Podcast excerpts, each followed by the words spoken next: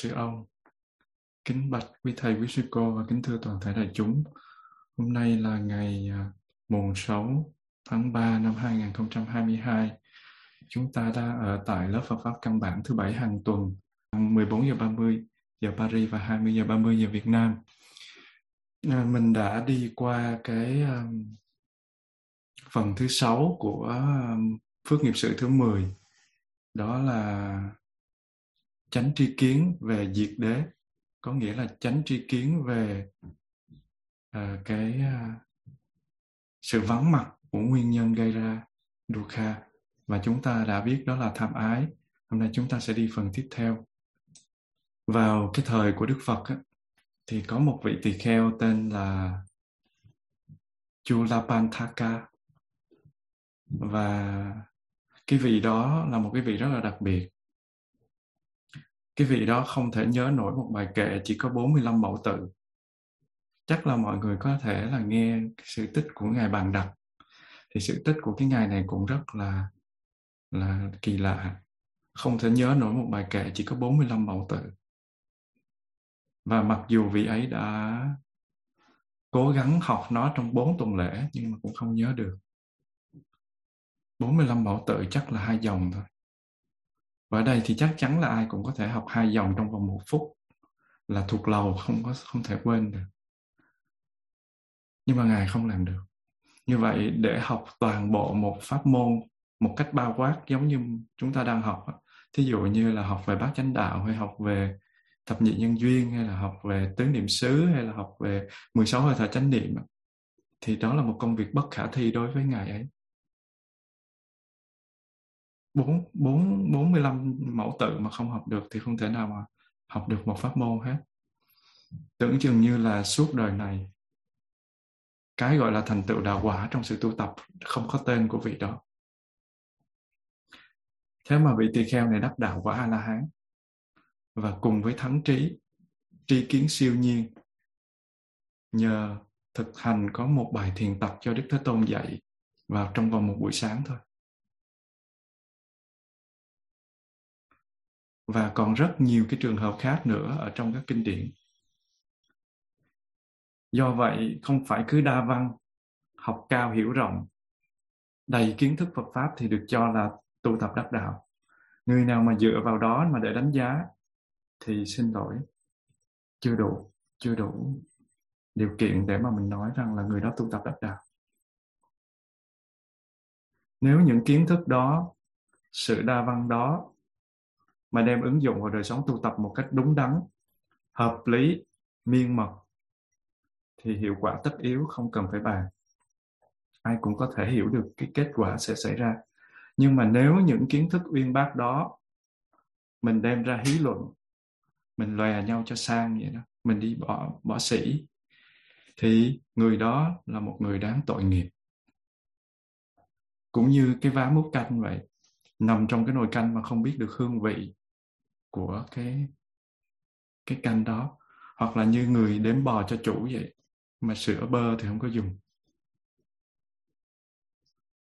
Có hạnh phúc gì đâu khi cả một đời tu của mình dính mắc tiếng khen bên ngoài. Chỉ ham được người ta tôn trọng bản thân mình, mà bên trong thì các bất thiện nghiệp ngày đêm nó thao túng mình. Ở ngoài thì mình thấy sang lắm, thấy ngon lành lắm, nhưng mà ở trong bất thiện nghiệp ngày đêm thao túng nhiều khi giới đạt nhìn lại mình mình thấy mình nói được, nhưng mà có nhiều việc mình làm không có được. Người ta nhìn mình giống như là một cái người đã tu tập chắc là ngon lành lắm, nhưng mà mình vẫn chưa thấy nó được cái gì hết. Và tu tập không phải là để cho người ta thấy, mà để cho mình thấy. Mình có hạnh phúc thật sự hay không? Nếu không, như vậy là tu tập bị lỗ vốn. Nói điều này ra không phải để hạ thấp sự đa văn, học cao hiểu rộng. Bởi vì đó là một cái thiện báo của người ta, đâu có dễ đâu. Một người có xuất phát điểm như thế thì rất là đáng mong ước. Nhưng mà sự xuất phát đó, xuất phát điểm đó không có nghĩa là cứ ngồi đó ôm lấy nó để tự hào. Con của tỷ phú áp lực lớn lắm. Khi mà con sư tử nó đói nó rình con nai nó ăn thịt. Thì nó đâu có cần biết con nai đẹp hay xấu. Con nai to hay nhỏ nó không quan tâm. Con nai đực chỉ có thể khoe vẻ đẹp của nó đối với con nai cái thôi, chứ nó khoe gì được với con sư tử. Cho nên sinh tử nó đâu có đòi hỏi mình là sang hay là là hèn đâu. Nó không cần biết mình là đẹp hay xấu. Nó không có hỏi mình tên gì nó không hỏi mình chức vị ra sao, mình ở đâu, địa vị mình như thế nào và danh tiếng mình ra sao. Nó không có hỏi. Nó hốt mình đi tái sinh. Rồi nó xây cái nhà tù ngũ uẩn cho mình mỗi kiếp như vậy. Như vậy không cần biết chúng ta học cái gì, có bằng cấp nào, địa vị ra sao và danh tiếng thế nào. Không cần biết chúng ta có bao nhiêu kiến thức về phật pháp. Nếu chúng ta tụ tập mà các bất thiện nghiệp không có ngày càng giảm và thiện nghiệp không có ngày một tăng trưởng thì người đó gọi là một người tu thất bại trong giai đoạn đó. Nói vui là tu thật thì các tật nó phải thô nhớ cái câu đó nó dễ hay nghe lắm. Mình nói lái cái là nó ra. Mình tu thành công á, là ngã mạng mình phải giảm. Khiêm tốn thì nó tăng lòng ganh tị đố kỵ của mình nó phải giảm. Lòng bao dung của mình nó phải tăng. Vướng mắc phải giảm, buông xả phải tăng. Sân si phải giảm và ngược lại hoan hỷ phải tăng. Lười biếng phải giảm, tinh tấn phải tăng. Và ích kỷ giảm, vị tha tăng. Tham ái giảm và ly dục tăng. Vân vân. Như vậy, cái này đâu có cần hỏi hỏi ai để thấy đâu mỗi người mình tự kiểm tra là mình sẽ thấy rõ điều đó. Mọi người có kiểm tra được không ạ? À? mình tu một ngày thì mình không thấy được, đúng. Nhưng mà một tuần, một tháng, ba tháng, nửa năm hay là một năm là mình đã thấy rồi. Mình cần gì tu cả đời mình mới thấy. Mà giảm thì phải giảm liên tục. Giảm có chút xíu rồi dừng lại ấy. nhiều năm thì coi như cũng coi như là lỗ vốn mình tu mà mình không thấy có kết quả khả quan á, thì nó rơi vào hai trường hợp. Trường hợp thứ nhất có nghĩa là mình tu sai hướng sai pháp. Trường hợp thứ hai là thật ra mình chẳng bỏ công tu tập gì hết mình chỉ biết pháp vậy thôi. Thì khi mà ai mà tu tập mà không có phát triển thì nhìn theo hai hướng đó. Bây giờ chúng ta đi vào cái phần chánh kiến về đạo đế. Nếu như cái gốc của khổ có nghĩa là sự thật nhiệm màu thứ nhất dukkha chính là do 12 khoen nhân duyên làm duyên. Mà trong đó tham ái là phát ngôn viên chính. Thì cái con đường đưa đến sự chấm dứt nguyên, chấm dứt nguyên nhân gây ra đau khổ hay là nguyên nhân gây ra dukkha chính là con đường đưa đến sự chấm dứt của tham ái.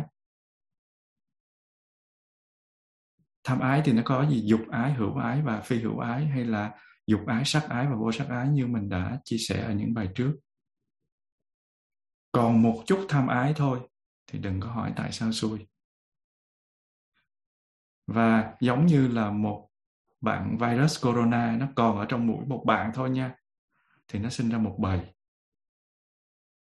Như vậy âm tính negative gì nổi? Phải dương tính thôi hãy có nó là phải dương tính thôi. Cho nên mình đừng có khinh thường một chút. Như vậy thì khi mà mình còn một chút cái tham ái thì nó sẽ còn một chút khổ não. Mình còn nhiều chút tham ái thì mình còn nhiều chút khổ não. Và khi mình có quá nhiều đau khổ thì mình mình phải biết là vì vì cái gì mà mình đau khổ. Trong cái kinh tương ưng, có nghĩa là kinh bộ thì cái phẩm chuyển pháp luân đức phật dạy là, này các tỳ kheo, những gì như lai sẽ giảng bây giờ là thánh đế về con đường đưa đến sự diệt của dukkha có nghĩa diệt của khổ, hay còn gọi là đạo diệt khổ thánh đế. Và thế nào là đạo đế này? Đó là thánh đạo tám ngành, tức là chánh tri kiến, chánh tư duy, chánh ngữ, chánh nghiệp, chánh mạng, chánh tinh tấn, chánh niệm và chánh định. Như vậy con đường đưa đến sự chấm dứt tham ái chính là bát chánh đạo học xong ba bài vừa rồi là chánh kiến về dukkha. Chánh kiến về nguyên nhân của dukkha vốn là tham ái. Chánh kiến về sự vắng mặt nguyên nhân của dukkha là sự vắng mặt, tham ái. Thì hình như ai cũng mong đợi xem bài học hôm nay làm thế nào để giải quyết tham ái. Nhưng mà không ngờ cách giải quyết là cái thứ mình đã học rồi. Mình học bá chánh đạo 25 buổi rồi. 25 buổi. Bác chánh đạo chính là con đường thực tập chứ đâu phải bàn rồi để đó. Thuốc là phải uống chứ không phải ngồi bàn về tính chất của thuốc. Như vậy ai chưa nghe bác chánh đạo thì về xem lại. Như đạt mà nói lại á, thì mất 25 buổi nữa, nửa năm.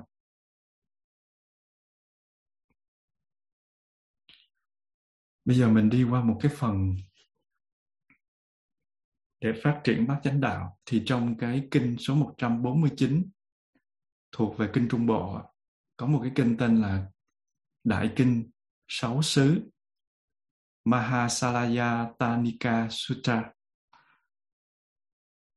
và cái kinh này đưa ra sự mô tả như sau về cách mà bát chánh đạo được phát triển. Này các tỳ kheo, không biết không thấy như thật mắt không biết không thấy như thật các sắc. Không biết không thấy như thật nhãn thức. Không biết không thấy như thật nhãn xúc. Trước khi đọc tiếp thì giới đạt um, giải thích một chút. Không biết không thấy như thật mắt có nghĩa là con mắt không thấy như thật. Có nghĩa là không thấy như thật bằng con mắt á. có nghĩa là nhãn căn. Như mình đã học rất là nhiều lần căn trần và thức căn là là mắt, tai, mũi, lưỡi, thân. Ý là cái cái gốc rễ là cái phương tiện để mình có thể nhìn, nghe, ngửi, nếm, vân vân. Thì cái đó gọi là mắt, tai, mũi, lưỡi, thân. Ý mình gọi là căn trần có nghĩa là cái đối tượng của nó. Trần hay cảnh có nghĩa là đối tượng của nó. Đối tượng của mắt là hình sắc, đối tượng của tai là âm thanh đối tượng của mũi là mùi, đối tượng của lưỡi là vị, đối tượng của thân là sự xúc chạm và đối tượng của ý là sự vật hiện tượng hay còn gọi, nói chung là các pháp. Và thức có nghĩa là sự nhận thức là cái biết mà do con mắt tiếp xúc với đối tượng của nó là hình sắc, tai tiếp xúc với đối tượng của nó là âm thanh. Như vậy, mắt kết hợp với hình sắc thì sinh ra nhãn thức, làm duyên cho nhãn thức biểu hiện và hai cái đó nó kết hợp với nhau thì gọi là nhãn xúc. Như vậy mũi kết hợp với mùi hương thì gọi là tỷ xúc. Miệng kết hợp với vị là thiệt xúc. Xúc là sự tiếp chạm, sự va chạm, sự tiếp xúc. Mọi người nhớ căn trần và thức có nghĩa là các cơ quan, đối tượng của các cơ quan và sự nhận biết của các cơ quan. Như vậy Đức Phật dạy này các tỳ kheo không biết không thấy như thật mắt, không biết không thấy như thật các sắc, không biết không thấy như thật nhãn thức, không biết không thấy như thật nhãn xúc.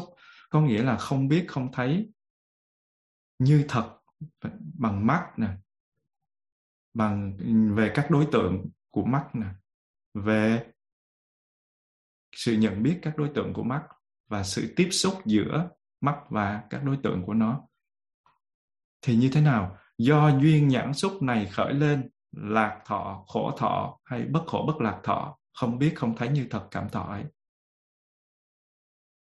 Vị ấy, ái trước đối với mắt, ái trước đối với các sắc, ái trước đối với nhãn thức, ái trước đối với nhãn xúc. Do duyên nhãn xúc này khởi lên, cho nên lạc thọ, khổ thọ hay là bất khổ bất lạc thọ, vị ấy ái trước đối với các cảm thọ vì ấy, chú quán sát vị ngọt bị ái trước hệ lụy và tham đắm, nên năm thủ ẩn đi đến tích trữ trong tương lai. Và ái của vị ấy đưa đến tái sanh. Câu hữu với hỷ và tham, tìm sự hoang lạc chỗ này chỗ kia. Và ái ấy được tăng trưởng. Những thân ưu não tăng trưởng, những tâm ưu não tăng trưởng, những thân nhiệt não tăng trưởng những tâm khổ não tăng trưởng. Vì vị ấy cảm thọ thân khổ và tâm, vị ấy cảm thọ thân khổ và tâm khổ. Này các tỳ kheo, không thấy và không biết như thật. Đối với mắt rồi thì bây giờ không biết không thật. Đối với tai, với mũi, với lưỡi, với thân, với ý, vân vân, y chang như trên. Thì, này các tỳ kheo, như thế thì ái nó được tăng trưởng và thân ưu não tăng trưởng, tâm ưu não tăng trưởng, thân nhiệt não tăng trưởng, tâm khổ não tăng trưởng và vị ấy cảm thọ, thân khổ và tâm khổ. Đó là cách mà đức phật diễn tả về vì thế nào mà thân và tâm khổ não. Rồi đức phật diễn tả ngược lại, này các tỳ kheo, không thấy và không biết như thật tai. À, sorry. Này các tỳ kheo thấy và biết như thật mắt, thấy và biết như thật các sắc, thấy và biết như thật nhãn thức, thấy và biết như thật nhãn xúc. Do duyên nhãn xúc này khởi lên lạc thọ, khổ thọ hay bất khổ bất lạc thọ. Thấy và biết như thật cảm thọ ấy vì ấy không ái trước đối với con mắt, không ái trước đối với sắc, không ái trước đối với nhãn thức, không ái trước đối với nhãn xúc. Do duyên nhãn xúc này khởi lên khổ thọ, lạc thọ hay bất khổ bất lạc thọ thì vị ấy không ái trước đối với cảm thọ ấy khi vị ấy trú quán sát vị ngọt, không bị ái trước hệ lụy và tham đắm, nên năm thủ ẩn đi đến tàn diệt trong tương lai. Và ái của vị ấy đưa đến tái sanh câu hữu với hỷ và tham, tìm sự hoang lạc chỗ này chỗ kia, ái ấy được đoạn tận. Và những thân ưu não của vị ấy được đoạn tận, những tâm ưu não được đoạn tận, những thân nhiệt não được đoạn tận, những tâm nhiệt não được đoạn tận, những khổ thân khổ não được đoạn tận, những tâm khổ não được đoạn tận, và vị ấy cảm thọ thân lạc và tâm lạc. Kiến như thật, kiến gì như thật của vị ấy thì kiến ấy là chánh kiến. Tư duy gì như thật của vị ấy, tư duy ấy là chánh tư duy. Tinh tấn gì như thật của vị ấy, tinh tấn ấy là chánh tinh tấn. Niệm gì như thật của vị ấy, niệm ấy là chánh niệm. Định gì như thật của vị ấy, định ấy là chánh định. Thân nghiệp, ngữ nghiệp, sinh mạng của vị ấy được thanh tịnh tốt đẹp và tám thánh đạo ngành này đi đến tu tập và phát triển sung mãn cho vị ấy. Đức Phật là dạy tiếp, do sự tu tập tám thánh đạo ngành như vậy, bốn niệm xứ đi đến tu tập và phát triển sung mãn, bốn chánh tinh tấn cũng đi đến tu tập và phát triển sung mãn, bốn như ý túc cũng đi đến tu tập và phát triển sung mãn, năm căn cũng đi đến tu tập và phát triển sung mãn, năm lực cũng đi đến tu tập và phát triển sung mãn, bảy giác chi cũng đi đến tu tập và phát triển sung mãn nơi vị ấy, hai pháp này được chuyển vận song hành, đó là chỉ và quán. Với thượng trí, vị ấy liễu tri những pháp cần phải liễu tri với thượng trí. Đó là liễu tri năm thủ uẩn, hình hài cảm thọ tri giác thâm hành và nhận thức. Và với thượng trí, vị ấy đoạn tận những pháp cần phải đoạn tận với thượng trí, đó là đoạn tận vô minh và hữu ái. Với thượng trí, vị ấy tu tập những pháp cần phải tu tập với thượng trí, đó là chỉ và quán. Và với thượng trí, vị ấy chứng ngộ những pháp cần phải chứng ngộ với thượng trí đó là minh và giải thoát và này các vị tỳ kheo thấy và biết như thật đối với mắt như thế thì đối với tai với mũi với lưỡi với thân và với ý cũng như thế Giới Đạt sẽ giải thích cái đoạn kinh này. Cái đoạn kinh này hơi dài, đó là một cả một cái bài kinh. Khi mà nói là không biết, không thấy như thật với mắt, có nghĩa là mắt không thấy được sự thật. Hiện tượng là vô thường, dukkha, có nghĩa là không có đáng tham cầu nên buông bỏ và vô ngã. Như vậy không thấy được ba đặc tính đó thì gọi là không thấy như thật với mắt. Mình nhìn vô mà mình không thấy được như thật thì mình sẽ sẽ bám ngay. Cho nên là nếu mà các căn cái đoạn mà không biết, không thấy như thật với mắt, không biết, không thấy như thật với các sắc, không biết, không thấy như thật với nhãn thức, không biết, không thấy như thật với nhãn xúc. Có nghĩa là các căn, các trần, các thức và sự tiếp xúc đó do duyên với nhãn xúc này, do các cái đó nó hợp lại với nhau, cho nên cái thọ nó xảy ra do xúc đó, cho nên thọ xảy ra. Thọ này là có ba đặc tính, là lạc thọ, khổ thọ hay là bất bất khổ bất lạc thọ có nghĩa là cảm giác dễ chịu, cảm giác khó chịu hay là cảm giác trung tính đó. Và khi mà khởi lên thì không biết, không thấy như thật với cảm thọ. Có nghĩa là không biết bản chất của cảm thọ đó là vô thường, không thật và vô ngã. Cho nên cái người đó, ái trước đối với mắt, ái trước đối với sắc, ái trước đối với nhận thức, ái trước đối với nhận xúc, có nghĩa là dính mắt vào căn, dính mắt vào trần, dính mắt vào cảnh và dính mắt vào sự tiếp xúc giữa căn trần cảnh. Căn và trần với nhau và do duyên với nhãn xúc này khởi lên, thì lạc thọ khổ thọ hay bất khổ bất lạc thọ, nó nó có mặt. Và như vậy vị ấy, ái trước đối với cảm thọ ấy, có nghĩa là vị ấy dính mắc vào cảm thọ. Và khi mà vị ấy trú, quán sát vị ngọt bị ái trước, hệ lụy và tham đắm nên năm thủ ẩn đi đến tích trữ trong tương lai. Có nghĩa là khi mà vị ấy bị dính mắc vào đó, thì thấy cái vị ngọt trong cái cảm thọ vị ngọt trong cảm thọ giống như mình hút thuốc mình thấy nó có một cái gì đó lân lân hay là mình uh, uh, đi làm một cái hành động gì đó mình thấy nó thoải mái cái cảm thọ đó nó gọi nó tạo ra một vị ngọt. Nhưng mà vị ngọt trong đó sau cái ngọt là gì? Vị chua axit không à? Mà mình không có biết mình chỉ thấy vị ngọt không thôi. Giống như mình ăn ngọt mình bị tiểu đường mình không thấy hậu quả đó mình chỉ biết là tôi muốn ăn ngọt miệng của tôi nó bảo tôi ăn ngọt thì đó, mình không quan sát được vị ngọt đó.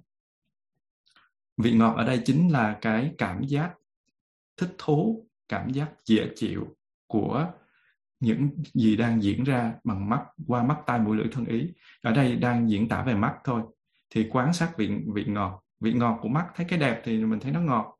Và bị ái trước, thấy một người đẹp, thấy một vật đẹp, thấy cái gì đẹp, thấy cái gì hay hay là mình thích, mình ưa, mình mình đắm thì đó là vị ngọt.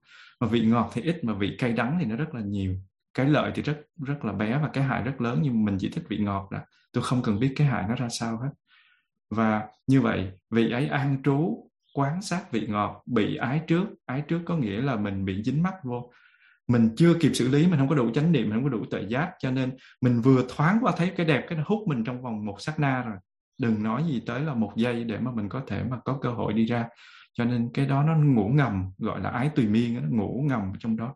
Cho nên mình bị ái trước trước có nghĩa là vướng mắt đóng trước, say trước nó, thì mình hệ lụy và tham ái và tham tham đắm. Cho nên năm thủ ẩn có nghĩa là sắc thọ tưởng hành thức bị vướng mắc vào vào cái đó. Và cái cái cái thân ngũ ẩn của mình nó đi đến tích trữ trong tương lai. Nó phóng một nguồn năng lượng ra thì nó sẽ tạo ra một cái hệ quả của nguồn năng lượng đó là sẽ tái sanh. Và như vậy, ái của vị ấy đưa đến tái sanh.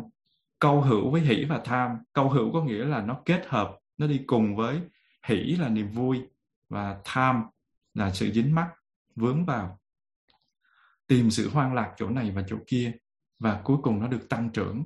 Và càng đắm vô thì nó càng tăng trưởng, cho nên ái ấy được tăng trưởng những thân ưu não tăng trưởng, những tâm ưu não tăng trưởng. Những thân nhiệt não tăng trưởng, những tâm nhiệt não tăng trưởng. Những thân khổ não tăng trưởng, những tâm khổ não tăng trưởng. Vì ấy cảm thọ thân khổ và tâm khổ. Nghĩa là khi mà đắm vô á, thì sự vật hiện tượng nó đang trôi như một dòng sông vậy. Nó luôn luôn như trôi một dòng sông. Con người cũng trôi như một dòng sông và tư tưởng cũng trôi như một dòng sông. Mình đang sống như một dòng sông ý thức. Nhưng mà mình không có không có biết cho nên mình bị đắm vào, có nghĩa là mình bắt nó ngừng lại ở cái giai đoạn đó. Ví dụ như mình 25 tuổi thì mình thấy cái giai đoạn đó đẹp nhất của mình, vừa trưởng thành đủ, mặt mày sáng sủa thì mình muốn giữ cái thời đó lại. Mình qua 35 mình muốn ước quay về cái thời 25 thì cái đó gọi là gì? Khi mà mình ưa thích cái ái, cái cái cái vẻ đẹp đó thì thân ưu não tăng trưởng, mình không làm được. Tại vì nó là dòng sông thì mình không làm được. Thì cái thân của mình nó sẽ bị ưu não tại vì mình mình già thì tâm ưu não nó sẽ tăng trưởng. Thì ưu là nó nó buồn thân buồn tâm buồn thân thì nó không có được như ý nữa cho nên là tâm nó sẽ buồn. Và khi mà tâm ưu não tăng trưởng thì gì? Thì bắt đầu nó phát ra một cái cái cái cái, cái nhiệt cái thân nhiệt não tăng trưởng là phiền não nó đốt mình. Ban đầu là mình buồn là cảm thọ của thân tâm là nó không có thoải mái thì nó sẽ tạo ra cái buồn đó nó sẽ tạo ra cái não. Có nghĩa là sự um, như là một ngọn lửa phiền não nó như một ngọn lửa mà nó nó hủy hoại mình. Nó rất là mong muốn và không được cho nên nó rất là đau khổ. Và vì nhiệt não cho nên nó mới tạo ra đau khổ. Nó kéo dài thì mình mình gọi là khổ thôi. Như vậy thì thân và tâm nó sẽ khổ.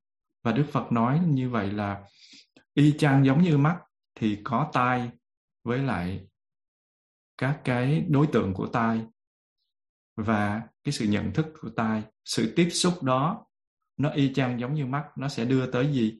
Nó đưa tới thân ưu não, tâm ưu não, thân nhiệt não, rồi tâm nhiệt não, rồi thân ưu não thân khổ não, rồi tâm cũng khổ não luôn. Thân khổ và tâm cũng khổ. Như vậy từ cái ưu nó đưa tới cái cái lửa, ngọn lửa là gọi là nhiệt nhiệt não, lửa phiền não. Rồi nó đốt lên thì mình khổ đó là kết quả của nó. Và đức phật quay ngược lại nếu mà biết như thật với mắt biết như thật với sắc như thật với nhận thức và như thật với nhận xúc có nghĩa là như thật với các căn trần và và thức của nó và sự tiếp xúc của nó đó thì do duyên nhãn xúc này khởi lên thì thì uh, thì à, lạc nó khởi lên à, thọ nó khởi lên nó gồm có lạc thọ khổ thọ và bất khổ bất lạc thọ và nhưng mà cái vị đó lại không ái trước bằng con mắt, không ái trước đối với các sắc, không ái trước với nhận thức và nhận xúc, bởi vì thấy như thật, cho nên không ái trước. Giống như bây giờ mình, người ta tặng cho giới đạt một cái hộp quà sinh nhật rất là đẹp mà giới đạt biết trong đó người ta để một cái cục đất bùn hôi rình, thì chắc chắn giới đạt sẽ không có nhận món quà đó. Thấy rồi nhận chi nữa, ta không thấy, ta mới nhận. Nếu mà mình thấy một cái mụ phù thủy biến thành một nàng công chúa mà cô công chúa đó đang đứng trước mặt mình mình biết chắc chắn đó là một phù thủy biến hình thì làm gì có cái vụ phát khởi lên để thích công chúa. Cho nên thấy như thật bằng con mắt với các sắc, nhãn thức và nhãn xúc thì khi mà thọ khởi lên, một cảm giác mình khởi lên thì người đó không ái trước đối với cảm thọ, có nghĩa là không bị đắm nhiễm. Và vị ấy trú và quan sát vị ngọt, mình nhìn thấy vị ngọt, mình thấy ngọt thì ít mà cay đắng rất nhiều. Cái ảo tưởng nó rất là lớn cái lợi thì rất là bé, mà cái hại thì rất là lớn. Không bị ái trước, hệ lụy và tham đắm, nên năm thủ ẩn đi đến tàn diệt trong tương lai. Nghĩa là không nhận thì lấy gì mà nó phát khởi? Không tạo ra một nguồn năng lượng, đẩy vô vũ trụ thì vũ trụ đâu trả lại mình nguồn năng lượng nào đâu. Như vậy, ái của vị ấy đưa đến, thay vì nó đưa đến tái sinh và nó kết hợp với hỷ và tham, tìm sự hoan lạc chỗ này và chỗ kia, thì cái ái đó nó được chấm dứt như vậy thì thân và tâm không ưu não, thân và tâm sẽ không tạo ra nhiệt não và thân và tâm sẽ không tạo ra khổ não. Không có bị khổ. Không bị ưu thì sẽ không có bị nhiệt não, mà không nhiệt não thì không có khổ não. Như vậy, khi mà làm được như thế, thì tất cả các cái kiến của người đó thấy cái gì, bất cứ cái mắt họ lia tới cái gì, thì cái kiến đó là là chánh kiến. Có nghĩa là cái nhận thức của họ đó, họ thấy cái gì, họ hiểu cái gì thì đó là chánh kiến. Tư duy cái gì thì đó là chánh tư duy, mà tinh tấn như thế nào thì đó là chánh tinh tấn. Bất cứ trong cái việc gì họ làm cũng là chánh tinh tấn. Niệm gì của người đó cũng là chánh niệm hết. Và định gì cũng là chánh định. Thân nghiệp, ngữ nghiệp, sinh mạng có nghĩa là ừ, chánh nghiệp, chánh ngữ và chánh mạng của vị đó. Được thanh tịnh tốt đẹp có nghĩa là làm cái gì cũng là chánh ngữ, chánh nghiệp và chánh mạng. Như vậy tám cái tánh tạo này nó đi đến tu tập và viên mạng phát triển sung mạng từ từ nó mới phát triển sung mạng chứ không thể một lần được. Và do sự tu tập tám thánh đạo như vậy á thì bốn cái niệm xứ có nghĩa là thân thọ tâm pháp hình hài cảm thọ tâm hành và nhận thức. À, hình hài cảm thọ tâm hành và đối tượng của tâm hành. Quên. Thì bốn cái niệm xứ đó nó đi đi tới phát triển sung mạng và bốn cái chánh tinh tấn nó cũng đi đến tu tập và phát triển sung mãn tứ chánh cần và tứ như ý túc có nghĩa là bốn như ý túc cũng đi đến tu tập và phát triển sung mãn năm căn là tính tấn niệm định tuệ căn cũng tu tập và đi đến sung mãn năm lực là tính tấn niệm định tuệ lực nó cũng được tu tập và đi đến sung mãn bảy giác thất giác chi mà mình đã học nó cũng đi đến uh, tu tập và phát triển sung mãn và nơi hai người, nơi hai, nơi vị đó thì hai cái pháp được vận chuyển song hành đó là chỉ và quán. Chỉ là dừng và quán là quán chiếu đó. Thiền chỉ và thiền quán mình đã học rồi. Và với thượng trí, có nghĩa là với cái trí cao cả đó thì vị ấy liễu tri những pháp cần phải liễu tri. Liễu tri về cái gì vậy? Về ngũ uẩn, rõ biết về cái thân ngũ uẩn của mình. Và vị ấy đoạn tận những pháp cần phải đoạn tận. Đó là vô minh và hữu ái vị ấy tu tập những cái gì cần phải tu tập, đó là tu tập thiền chỉ và thiền quán. Và vị ấy chứng ngộ những gì cần phải chứng ngộ, đó là minh và giải thoát. Khi vô minh nó nó ẩn tàng thì minh nó biểu lộ và giải thoát có mặt. Như vậy, y chang như thế đối với tai, với mắt, với tai, với mũi, với lưỡi, với thân và với ý. Đó là cái ý nghĩa của cái đoạn kinh trên. Với là giải thích ngắn gọn như thế thôi như vậy, mọi thứ đều giải quyết thông qua tiếp xúc nơi sáu giác quan. Rõ ràng là mình phải thông qua sinh hoạt hàng ngày của mình, nơi sáu giác quan mắt tai mũi lưỡi, thân, ý đối với các cảnh của nó, đối với sự nhận thức của các giác quan và sự tiếp xúc thôi. Giáo lý của đạo Phật thể hiện trong bài kinh này cho chúng ta thấy rằng là bát thánh đạo là cái pháp phải được tu tập bằng sự quán chiếu trên hiện tượng của danh và sắc danh là tâm và sắc là thân.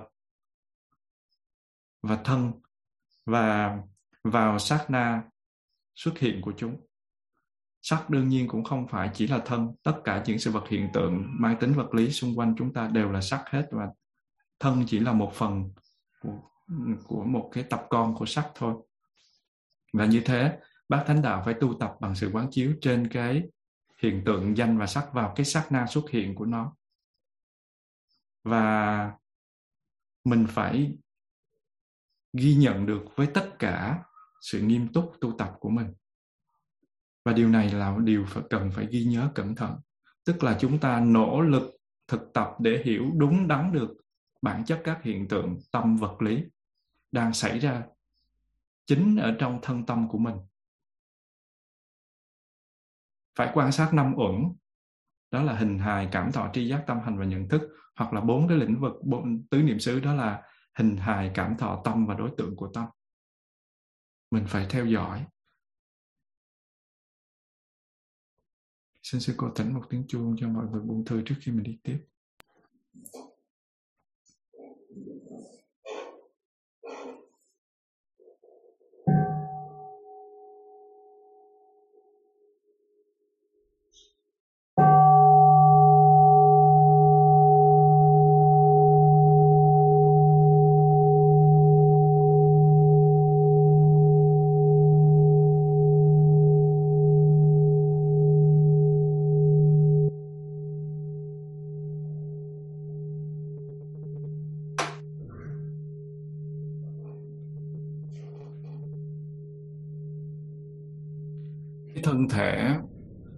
Mình nhận biết rõ ràng như này nè.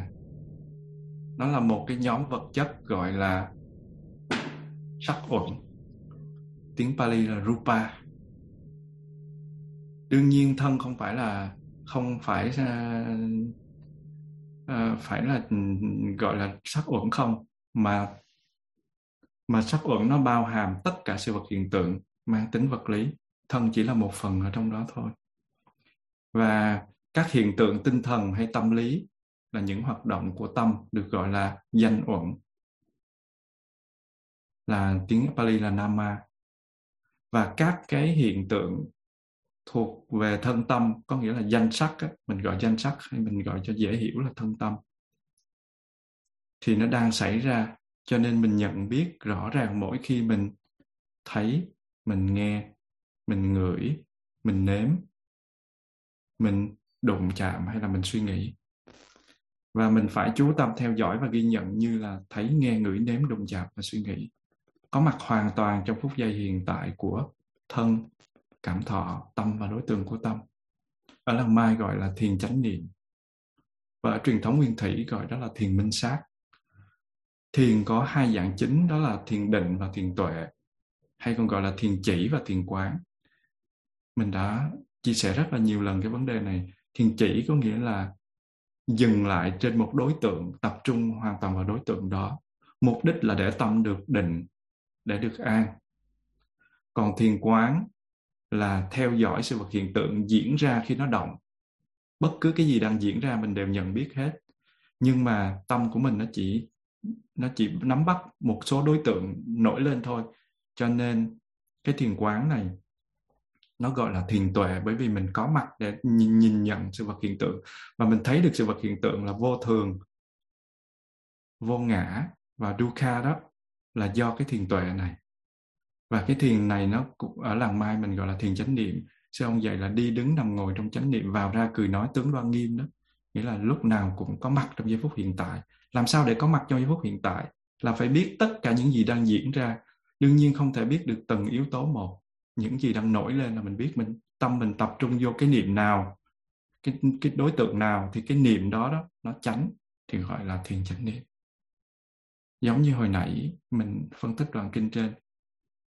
Khi mà đã đã thấy được sự vật hiện tượng rõ ràng rồi thì cái niệm nào cũng là chánh niệm đó.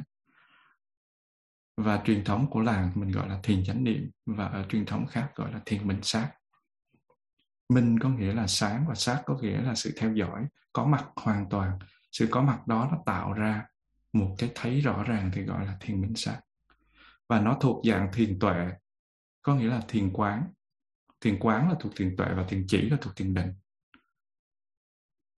Khi mình nói thiền chỉ thì mình sẽ nói thiền quán, mà khi mình nói thiền thiền định thì mình sẽ nói đến thiền tuệ. Và nó thuộc dạng thiền tuệ áp dụng trong tất cả các sinh hoạt đời sống ở làng mai có cả thiền định lẫn thiền tuệ, nhưng mà đa số đặt trọng tâm vào thiền tuệ, có nghĩa là đi đứng nằm ngồi trong chánh niệm tuy nhiên, vào lúc thực tập mình không thể ghi nhận hết từng đối tượng nó đang xảy ra được. Do đó, mình phải bắt đầu ghi nhận những gì nó đang nổi bật và gây sự chú ý trong phút giây hiện tại. Giống như trong một một một số lượng người lớn đang đi ngang, mình chỉ chú ý vài người thôi, chứ mình nhìn hết tất cả mọi người, thời gian đâu mà mình nhìn còn thân mình nó đang ngứa ở nhiều chỗ. Nếu mà thực sự mình ngồi mình tập trung, có mặt hoàn toàn với thân thì mình thấy nó vi khuẩn nó đang nó đang lúc nhúc lúc nhúc ở nhiều chỗ trên thân của mình. Cho nên mình cảm thấy mặt cũng ngứa, tay cũng ngứa, chân cũng ngứa. Nhưng mà bình thường thì cái chỗ nào mà bị mũi cắn hay là cái gì đó ngứa lên thì mình mới nhận thức nó thôi. Như vậy mình ghi nhận những gì nó đang nổi bật và nó đang gây chú ý trong phút giây hiện tại. Cái gì nó đang nó đang mạnh mẽ ở trong đó thì mình chú ý thí dụ như khi mình chú ý vào hơi thở, thì khi thở bụng mình nó, mình chú ý vào hơi thở thì bụng mình nó sẽ phồng lên, rồi nó xẹp xuống. Phòng xẹp phòng xẹp và nó chuyển động. Mà chuyển động này rất là rõ ràng. Và cái tính chất vật lý hay là sắc pháp này được biết đến như là một cái yếu tố chuyển động hay còn gọi là phong phong đại đó. Đất nước gió lửa thì nó thuộc về phong. Và vì hơi thở thuộc về thân, cho nên mình hiểu rằng là mình đang niệm cái gì? Niệm thân. Cái đối tượng của niệm là thân thì gọi là niệm thân, và nó cụ thể là hơi thở. Và mình nên bắt đầu bằng cách là chú tâm ghi nhận chuyển động phòng xẹp của bụng mình. Mình sẽ thấy là bụng của mình nó phồng lên khi khi ta thở vào, khi ta hít vào và xẹp xuống khi ta thở ra. Và chuyển động phòng lên được thầm ghi nhận là phòng và tương tự, chuyển động xẹp được ghi nhận là xẹp mình không có nói phòng xẹp mà mình ghi nhận, mình ghi nhận sự kiện đang diễn ra. Mình dùng ngôn ngữ để diễn tả nhưng mà hãy quên cái từ đó đi. Ban đầu à, nếu mà không thể theo dõi được một, chuyển động một cách rõ ràng như vậy thì mình có thể áp nhẹ tay vào bụng. Mình sờ vào bụng. Và mình đừng có thay đổi cách thở. Giống như là mình phải thở thở vào, thở ra. Ví dụ như khi mà người ta nói thở vào là phải như thế nào, thở ra như thế nào, mình tư duy về nó, thì rồi mình thay đổi cách thở thì nó rất là mệt. Và đừng bao giờ thở nhanh hay là thở chậm lại, cũng đừng bao giờ thở mạnh. Mà mình sẽ mình sẽ mệt nếu mình thay đổi cách thở. Cái thân nó thở như thế nào thì cứ để như như thế. Hãy thở một cách đều đặn bình thường và mình chỉ ghi nhận cái sự chuyển động phòng và xẹp của bụng ngay khi nó đang xảy ra hãy thầm ghi nhận thôi chứ không phải nói là phòng hay sẹp, không phải không phải nói như thế. Và những gì được gọi tên hay nói ra không thành vấn đề, mà quan trọng là mình nhận biết cái đối tượng nó đang diễn ra như thế nào. Và trong khi mình ghi nhận cái bụng nó phồng lên, thì mình hãy theo dõi chuyển động từ đầu cho tới cuối, giống như mình đang thấy rõ bằng một cái vật gì bằng mắt mình vậy. Và khi mình theo dõi chuyển động bằng cách mình ghi nhận cùng lúc với chuyển động của bụng đang xảy ra chuyển động và cái tâm ghi nhận, chuyển động phải đồng thời như một mũi tên bắn trúng hồng tâm. Toàn bộ cái mũi tên mình mình mình dồn cái tâm của vô vô cái mũi tên đó để mình phải bắn trúng cái điểm đó. Thì tâm của mình lúc đó với cái cái cái cái điểm đó là một. Gần như là nó không có một cái gì chi phối hết thì mình mới có thể bắn trúng được hồng tâm. Cho nên nói là chuyển động và tâm ghi nhận nó cũng y chang như là mình mình sử dụng mũi tên để bắn vô hồng tâm vậy nó đi như thế nào thì mình biết thế đó. Giống như mình mình quan sát đứa con nít, nó bước chân đi, nó bước một bước, mình biết một bước, nó bước hai bước, mình biết hai bước, nó nhấc chân nào mà mình biết nó nhấc chân đó. Nó té cái mình chạy lại đỡ đỡ liền, thôi là nó té xuống là nó chết. Nó té xuống nước là nó chết. Thì y chang như vậy.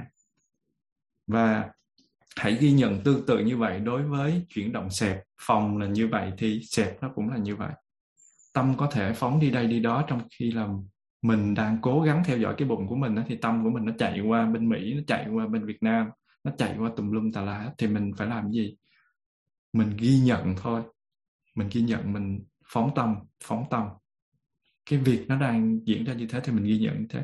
Và khi mà ghi nhận như thế một hai lần á, thì cái tâm đó nó sẽ ngừng phóng và lúc đó mình sẽ trở về với lại sự xẹp của bụng.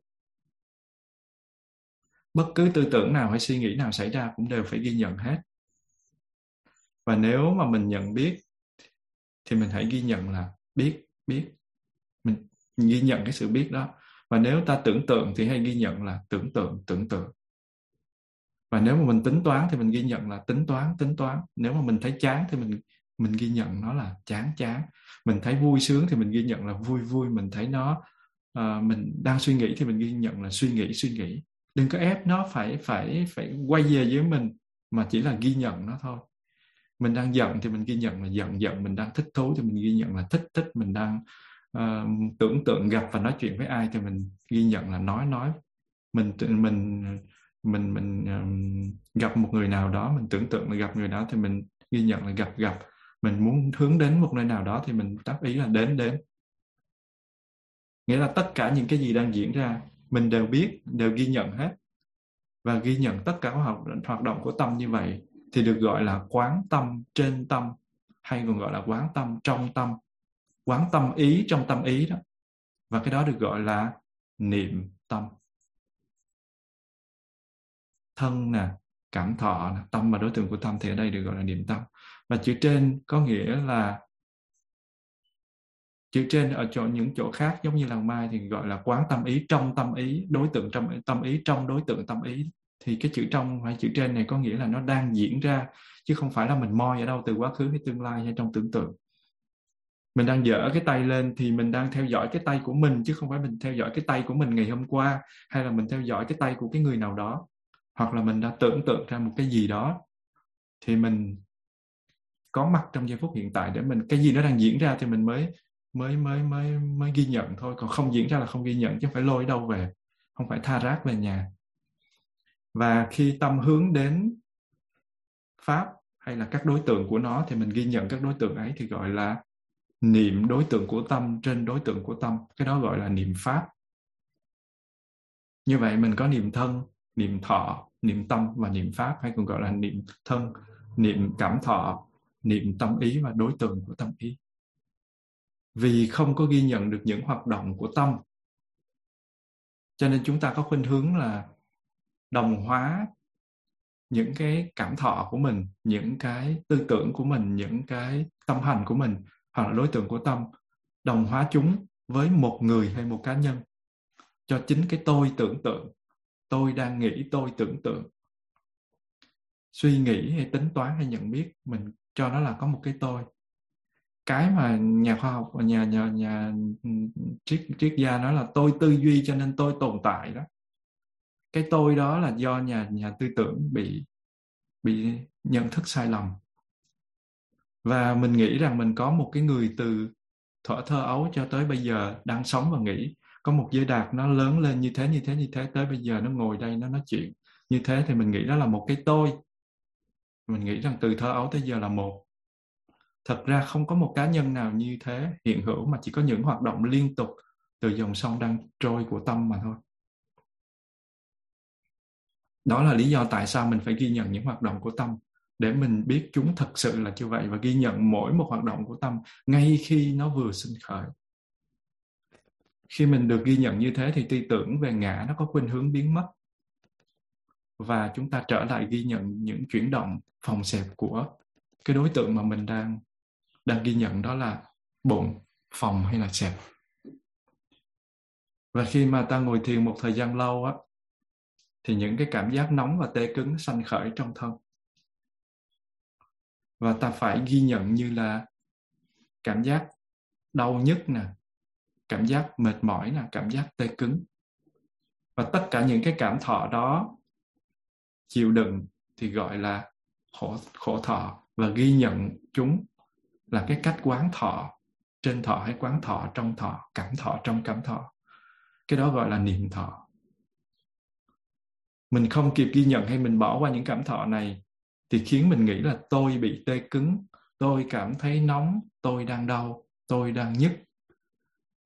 Mới vừa rồi tôi không sao cả, mà bây giờ tôi thấy thật khó chịu với những khổ thọ này. Mình sẽ tác ý như vậy. Mình đồng hóa các cảm thọ này với bản ngã. Đó là một sự lầm lẫn thực sự không có cái tôi nào dính vô đây hết á. Chỉ có những cảm thọ tuần tự xảy ra mà thôi. Giống như ba cọng lâu nó hợp lại thì nó thành một cái bè lâu nó tạo thành một cái thế thế đứng của ba cái cọng lau rút ra một cây thì hai cây kia nó đổ xuống. Không có cái tôi nào ở đây á. Và bởi vì các cảm thọ nó đến liên tục các tâm hành nó, nó, nó chảy trôi chảy như một dòng sông và các giọt nước nó liên tục kết hợp để tạo thành một dòng sông trôi chảy. Cho nên người ta cứ tưởng đó là một cái tôi. Và điều này cũng giống như là một mạch điện phát ra liên tục thì nó mới làm cháy bóng đèn mình thấy bóng đèn nó sáng là thật sự là các cái tia lửa điện liên tục phát ra ánh sáng thì mình mới thấy được. Nhưng mà nếu mà mình mình quay nó lên mình làm chậm nó lại cỡ chừng vài trăm triệu lần thì mình sẽ thấy t- mỗi tia lửa nó sẽ nó, nó sẽ phát ra nó mới làm cho sự cháy nó được duy trì.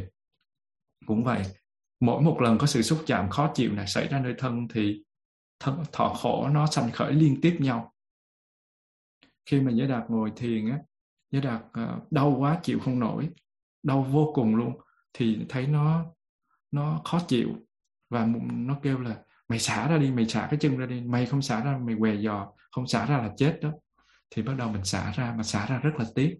Ngồi lại thì nó lại đau. Xong nhiều lần quá vài trăm lần như thế cho nên ức chế. Có một lần nói trước sau gì mày cũng chết thôi mày chết đi. Một lần mày thử chết đi nó đau què giò thôi chịu thôi chứ bây giờ tu cả đời mà không được cái gì ngồi thiền mà lúc nào cũng không được gì thì không được. Thế là nó đau nó đau điếng xong chịu được vài chục phút. Ví dụ như chịu được ba chục phút xong tới cái phút thứ ba mốt nó kêu thả ra không có chịu nổi nữa thả ra. Mình không thả. Mình cố gồng lên mà càng gồng lên thì nó càng đau. Và khi đau như thế thì dễ đặt um, uh, mới nói mình chịu thêm một giây nữa. Thì mình chịu được một giây tại sao mình không chịu được hai giây? Và cứ chịu chịu chịu như thế. Xong rồi một hồi đau quá xong rồi mình nói, để nhìn kỹ nó xem sao, bây giờ đối diện với nó. Thì tự nhiên nhìn rõ nó, ban đầu thì mình cứ né nó, mình nói, tôi không muốn nữa, không muốn nữa, nhưng mà không biết về nó. Và khi mình nhìn kỹ nó thì mình thấy à cái đau này nó rất là lạ. Khi nó nhói lên đó là nó đau, rồi nó có một giai đoạn không đau. Mình quan sát kỹ thì mình thấy đó, nó có cái giai đoạn đau, rồi giai đoạn không đau. Nó nhói lên rồi nó không, nó nhói lên nó không, chứ không phải là nó nhói nhói, nó nhói liên tục thì mình thả ra rồi. Nó nhói lên rồi nó không như vậy cái giai đoạn không nó có chứ không phải là nó không có. Và sau khi mình nhìn sâu hơn nữa thì mình lại thấy cái cái cái nhói đó, trong cái mà cái cái phần còn lại nhói đó thì nó lại chia làm hai, nhói và không nữa. Xong rồi là mình nhìn lại sâu vào phần còn lại của cái nhói là mình lại thấy nó chia làm hai tiếp, nhói và không. Như vậy thì thật ra nó là nhói và không không không không không không không không, một đoạn rất là dài. Xong rồi sau đó nó mới nhói rồi nó lại không không không không không không đoạn rất là dài, thì nó nhói có chút xíu và mình tưởng. Và cuối cùng thì tự nhiên nhìn một chọc, cái tự nhiên cái đầu đó nó biến mất. Toàn bộ cơ thể của phần chân, nó tê và nó mất cảm giác hoàn toàn. Xong thấy nó khỏe, tự nhiên hơi thở bắt đầu nó có mặt nhẹ nhàng trên trên phần trên và nó thở khoan khoái. Đến một lúc nào đó tự nhiên mình nói, ủa thầy mình có thể kéo dài thử hơi thở, thấy một phút không sao hết không cần thở vào, thở ra. Hơi thở nó nhẹ, giống như lông hồng vậy đó. Và mình muốn thở bao nhiêu thì thở. Rồi tới một giai đoạn nó cho mình hai phút luôn. Không cần phải, không cần phải hít vào. Mình thử vận dụng tâm để để mà tác ý cho trong đó. Thì mình thấy cái hơi thở nó kéo dài vô cùng. Và nó không có giống như bình thường nữa. Rồi từ từ nó nhẹ đi. Rồi một chập cái hơi thở nó gần như là nó không có không có thấy luôn. Và cơ thể của mình mất hoàn toàn cái cái cảm giác của thân chỉ còn hơi thở nhẹ nhàng thôi. Và lúc đó tâm của mình nó mình mình có cơ hội, mình không có cảm giác về thân là bắt đầu mình cảm giác về tâm, mình lúc đó mình nhìn rõ hơn. Giống như khi mà mà tất cả các cái âm thanh ở bên ngoài, chim hót, tiếng xe chạy, nó đã được ngừng vắng không có một chiếc xe nào chạy qua trong đêm tối lúc 1 2 giờ. Thì lúc đó mình chỉ nghe rất rõ tiếng dế kêu. Mình tập trung hoàn toàn sẽ, mình sẽ thấy được như thế. Thì như thế vượt qua được cái cảm giác đau đó. Như vậy cái thọ khổ nó là sanh khởi liên tục và mình á, thì cứ tưởng nó là một cái tôi bị đau cuối cùng không phải. Nó cứ đau không không không không không không đau không không không không không không. Và những cái cảm thọ này nó nên được chú tâm miên mật ghi nhận cho dù là cảm giác nóng tê cứng hay đau nhức. Và nhờ cái một lần quán chiếu được như thế một lần vượt qua như thế cho nên mình có niềm tin. Mình có niềm tin mới ngồi thiền được chứ còn không, chắc suốt đời này chắc chịu. Và lúc mới thực tập thì những cảm giác này nó có khuynh hướng gia tăng. Và nó thường có cái ý muốn là thay đổi tư thế. Lúc nào cũng vậy, và ý muốn này được ghi nhận là muốn muốn, và sau đó trở lại theo cái cái cảm giác nóng hay căng cứng. Khi mà nó hiện lên một cái tư tưởng là muốn thay đổi thì mình phát khởi một cái tác ý là muốn muốn ghi nhận nó muốn muốn thôi. Và và mình mình làm như vậy á, là để cho nó thấy rằng chỉ là cái cái cái các cảm thọ các tư tưởng nó hình thành chứ không phải nó là thực thể.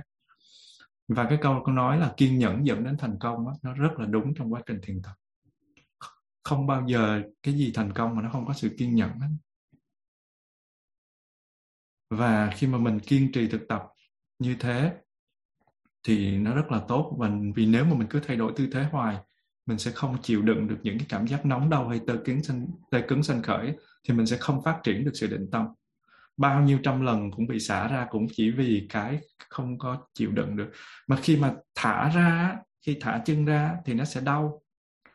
Nó sẽ nhức nó sẽ mỏi sẽ phải bóp sẽ, sẽ xoa. Xoa xong ngồi lại thì nó cũng phải đau trước sau gì nó cũng phải đau. Mà khi mà muốn định tâm thì thân phải mất cảm giác thân, mình không có bị cái đau đó nó chi phối nữa. Thì nhưng mà muốn cái đau nó không chi phối nữa thì mình phải cho đối diện thôi. Mà tại vì mình đối diện nó điến quá nên mình dội. Cho nên mình cứ muốn bỏ ra. Cho nên mình mình mình phải kiên kiên trì. Và định tâm nó không phát triển thì mình không thể nào cái tuệ giác nó có thể tiến hành, xảy ra để đạt được đạo quả và niết bàn. Tại vì định tâm nó làm nhân duyên khi mà mình tu mà tu định mà định chỉ thì nó làm cho tâm của mình an. Còn định quán á, thì nó làm cho mình thấy.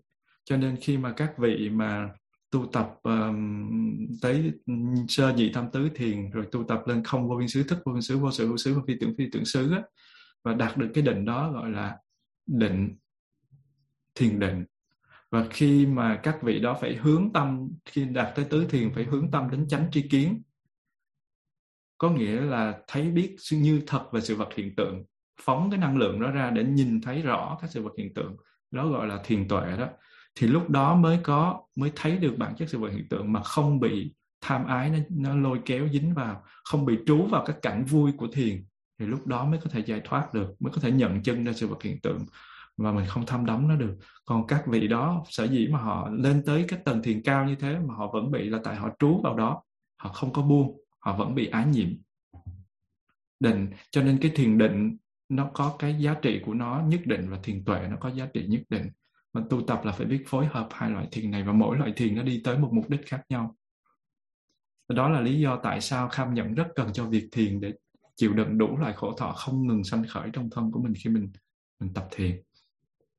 Mình không nên bỏ cuộc hay là thay đổi ngay tư thế mà mình phải tiếp tục kiên nhẫn để ghi nhận, duy trì sự ghi nhận và những khổ thọ vừa phải á, nếu mà mình ghi nhận một cách liên tục như vậy thì nó sẽ biến mất. Giống như khi mà mình ngồi thiền mình thấy ngứa mình muốn gãi. Rất là dễ muốn gãi. Hoặc là ai mà bị sợ nghe tiếng mũi kêu là con mũi nó tới mình cảm giác ngứa là mình cứ nghĩ con mũi mà tưởng của mình con mũi.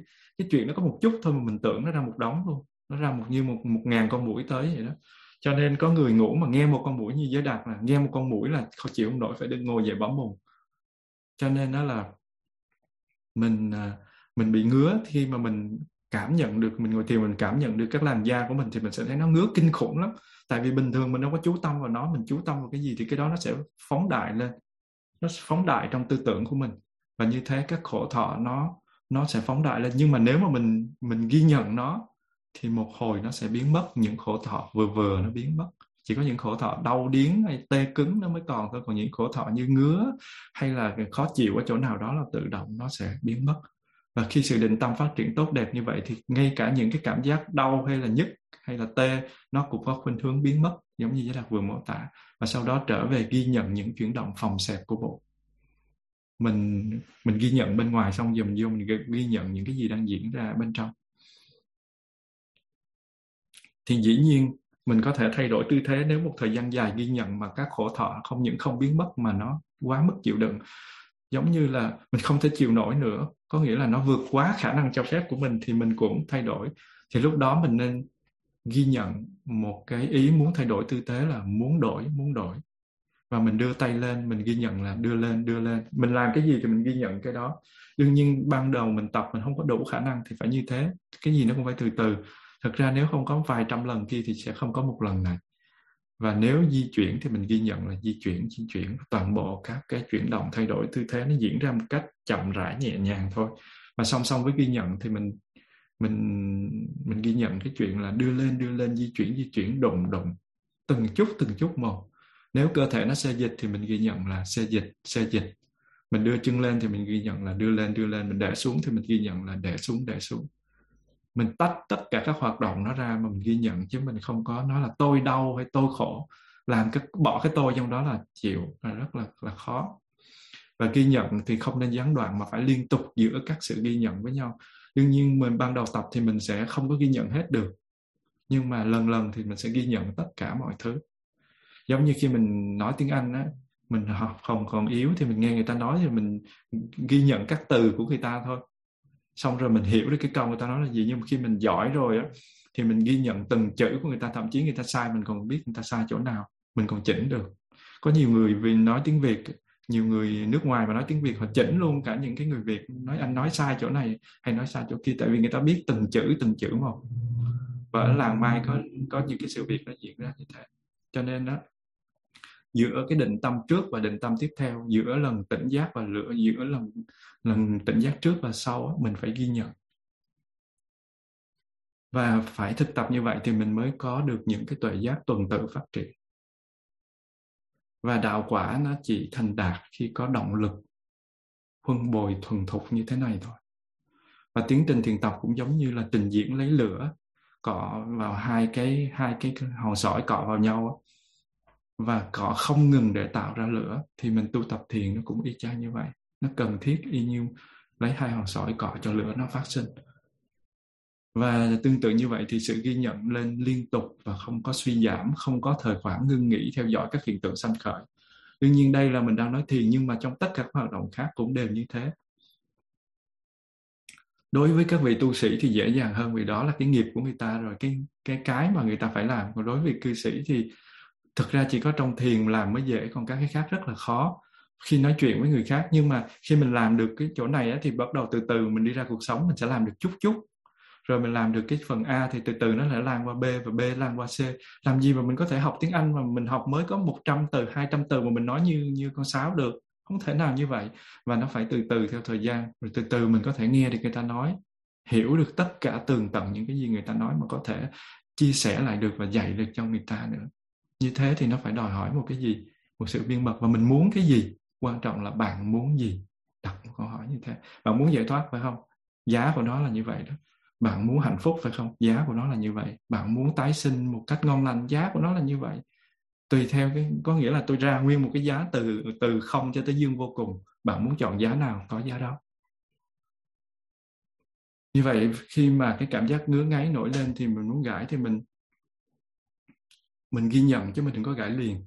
Mình ghi nhận nó đã nếu mà nó quá sức của mình á, thì thôi giải nó một cái cho nó khỏe đi còn nếu không thì cứ ghi nhận nó từ từ. Và khi mình làm gì thì mình phải để ý cái đó. Và nếu mình chịu khó nhẫn nhục ghi nhận như vậy thì cảm giác ngứa ngáy nó biến mất. Và với là đa số là nếu mình chỉ cần thực tập đàng hoàng đúng đắn thì gần như 99,99% các cảm giác ngứa ngáy nó không có không có ảnh hưởng được đến mình. Có khi con mũi nó cắn thiệt và vẫn có thể vượt qua được. Và trong trường hợp này mình trở về với sự uh, ghi nhận ghi nhận chuyển động cái phòng xẹp của bụng. Phải ghi nhận. Và nếu sự ngứa ngáy vẫn còn thì mình đương nhiên là phải gãi nhé. Tuy nhiên trước hết mình phải nhận đã mỗi lần mình muốn thay đổi tư thế thì mình phải bắt đầu với sự ghi nhận. Nhớ là tất cả mọi thứ đều như thế. Rồi mình tiếp tục tuần tự mình theo dõi từng cử động mình một cách chặt chẽ từ cái động tác đứng dậy tư thế ngồi hay đưa tay lên đưa tay xuống duỗi tay ra đưa thân hình tới trước.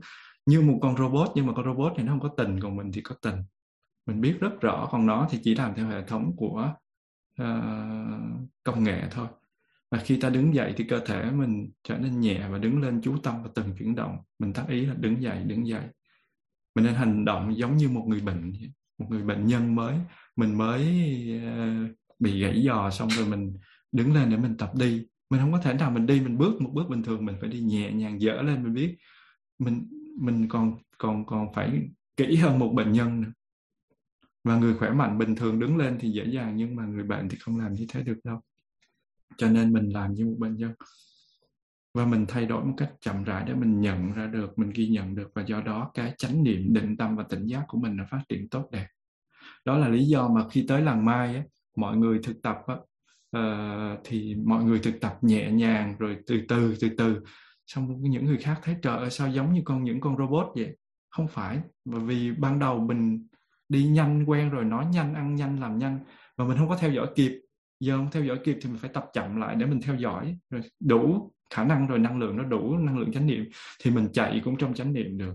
Sư ông mà có chạy sư ông cũng chạy trong chánh niệm mà. Nhưng mà mình thì đi đi nhẹ cũng chưa chắc đã có chánh niệm. Tại vì sự ghi nhận nó không có có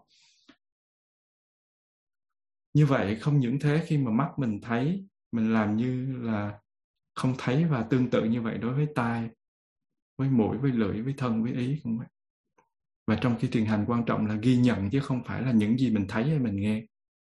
Cái gì thấy hay nghe thì nó là đối tượng, nó phải buộc, phải xúc rồi. Còn ghi nhận là cái điều quan trọng. Và không nên ừ, bận tâm vào bất cứ những gì lạ lùng mình được thấy, được nghe. Mình chỉ ghi nhận trong lúc mình ngồi thiền cũng vậy cái cái tâm của mình mình thấy cái tâm của mình nó nó nó nó, nó thoải mái thì mình cũng chỉ ghi nhận mà tâm của mình nó đang không thoải mái mình cứ ghi nhận. Mình thấy cái thân mình tự nhiên nó to như một trái núi thì mình cũng ghi nhận thôi. Và mình thấy nó nhỏ xíu như hạt cải mình cũng ghi nhận. Mình thấy mình bay lên mình cũng ghi nhận mà mình thấy mình hạ xuống mình cũng ghi nhận. Tất cả chỉ là ghi nhận nó chẳng có cái gì có giá trị trong cái cái việc đó hết. Chỉ có ghi nhận thôi là có giá trị thôi và lúc mình hành thiền hay mình đi kinh hành mình nên nhẹ nhàng chậm rãi. Giống như là mình là một người yếu ớt khi di chuyển tay chân.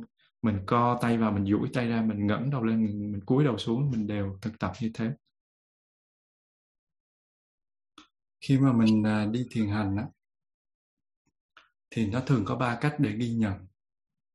À, lúc đầu á, thì khi mà mình à, đi nhanh hay là đi một quãng đường xa mình mới tập thiền thì mình chỉ ghi nhận là phải trái hay là bên trái bước bên phải bước chân trái bước chân phải bước. Mình chỉ tắt ghi nhận là phải trái mặt bước trái bước mặt bước trái bước cho từng bước chân.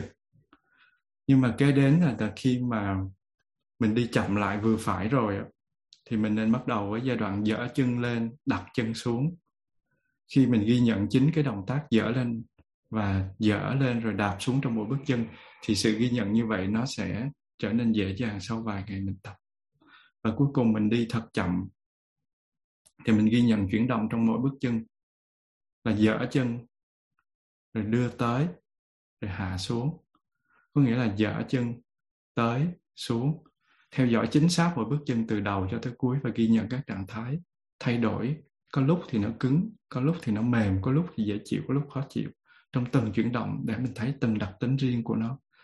Và khi đang đi, nếu muốn dừng lại hay ngồi xuống thì trước hết mình phải ghi nhận là muốn muốn cho cái ý muốn của mình.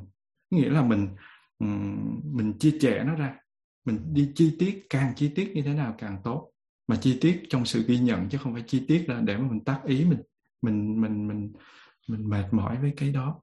Mình nhận được cái nào, có nghĩa là khi mà mình, tâm của mình, nguồn năng lượng chánh niệm nó đã đủ và đầy càng nhiều bao nhiêu thì sự ghi nhận nó càng chi tiết bấy nhiêu, nó tự chi tiết chứ không phải là mình làm cho nó chi tiết. Và khi mà mình ngồi xuống rồi thì mình ghi nhận sự sắp xếp chân tay. Và khi mà thân của mình hoàn toàn bất động thì mình ghi nhận sự chuyển động phòng xẹp của của bụng. Và khi mình muốn nằm xuống thì mình ghi nhận là nằm nằm và mình chuyển động phần đó khi mình nằm xuống. Mình cử động đưa tay ra di chuyển tay. Mình đặt cùi tay trên sàn nhà. Mình duỗi chân mình sắp xếp cơ thể. Tất cả các cái các cái uh, hoạt động đó mình phải ghi nhận hết. Và trong lúc ngủ cũng vậy. Mình cũng phải ghi nhận. Mình trước khi mình đi ngủ mình cũng phải ghi nhận. Khi mà mình định tâm và tuệ giác mình nó vững mạnh thì sự giác ngộ nó có thể đến bất cứ lúc nào trong cái trạng thái đó. Giống như là cái cách của ngài a nan ngài đang nỗ lực để đạt thành cái à, thành quả la hán. Khi mà ngài đức thế tôn còn tại thế thì ngài mới chứng được quả tu đà hoàng. Ngài không chứng được a la hán và chỉ nhờ ngài ca diếp thúc ép cho nên ngài mới bắt đầu uh, tu tập và chứng. Bởi vì một cái cái cái áp lực là nếu không chứng đạo thì không được tuyên tuyên thuyết giáo pháp. Cho nên ngài rất là là là là ngại cái điều đó. Ngài rất là là buồn bởi vì toàn bộ kinh điển, ngài là một người rất quan trọng để tuyên thuyết lại. Cho mà chưa chứng a la hán thì không được vô cái hội đó. Cho nên ngài đã nỗ lực để đạt a la hán trong cái ngày mà kết tập kinh điển. Thì ngài thiền tập suốt đêm qua sự theo dõi phải trái dở chân bước đạp trong khi đi kinh hành. Ngài thiền tập thiền minh sát hay còn gọi là thiền chánh niệm hay còn gọi là thiền tuệ. Ngài ghi nhận mỗi bước chân và di chuyển của cơ thể của mình từng chút từng chút một như như trên đã nói mặc dầu mà ngài tu tập suốt cả đêm như thế ngài chưa vẫn chưa đạt được cái à, đạo quả a la hán mình nhận thức rằng mình đã thiền hành thái quá cho nên mình cần phải quân bình phải giữa cái sự định tâm và cái sự nỗ lực tinh tấn. Thì ngài nghĩ sao thì ngài làm vậy? Ngài bắt đầu à, thực tập cái tư thế nằm. Và do đó ngài trở về phòng và ngồi lên giường và bắt đầu nằm xuống. Và trong khi nghiêng mình á, thì ngài ngài ghi nhận là nằm nằm và đạt được quá la hán ngay tức khắc trong lúc chưa được chưa chưa chạm lưng chưa chạm với giường. Và như thế trước khi nằm xuống giường thì ngài là một bậc ừ, thánh giả nhập lưu thôi. Chưa chưa được uh, bất lai hay là uh, nhất lai bất lai hay là a la hán gì cả. Và từ quả vị nhập lưu thì ngài tiếp tục thiền và đạt tầng thánh nhất lai rồi bất lai a la hán chỉ trong một khoảng thời gian ngắn từ lúc mà bắt đầu ngồi trên giường cho tới lưng chưa tiếp xúc với giường. Như vậy một thời gian ngắn ngủi ngài đã đạt được và sự giác ngộ này có thể đến bất cứ lúc nào. Đương nhiên không phải là vì ngài ngồi giường ngài mới đạt được mà ngài đã thực tập miên mật rồi. Nhưng mà tại vì nó không có sự quân bình nó có một cái sự um, gồng cứng nó có một cái sự bất quân bình giữa cái uh, cái định tâm và cái uh, cái cái um, cái sự thực tập của thầy của của ngài. Về cái sự nỗ lực của ngài cho nên đó là đó là lý do tại sao mình phải luôn luôn tinh tấn. Mình không có dễ vui. Mình dễ vui có nghĩa là mình buông buông thả. Mình lúc thì mình thích thì mình tập lúc thì không thích thì thôi. Rồi mình bị cuốn bởi cái này mình bị cuốn bởi cái kia. Mình nói là thôi một chút không sao. Nhưng mà một chút á, một góc một độ nhưng mà kéo dài á, thì nó sẽ đi ra vô tận. Tất cả những chuyển động của thân hay là xếp đặt của của của của à, tâm của mình đó, mình phải ghi nhận một cách cẩn thận và liên tục.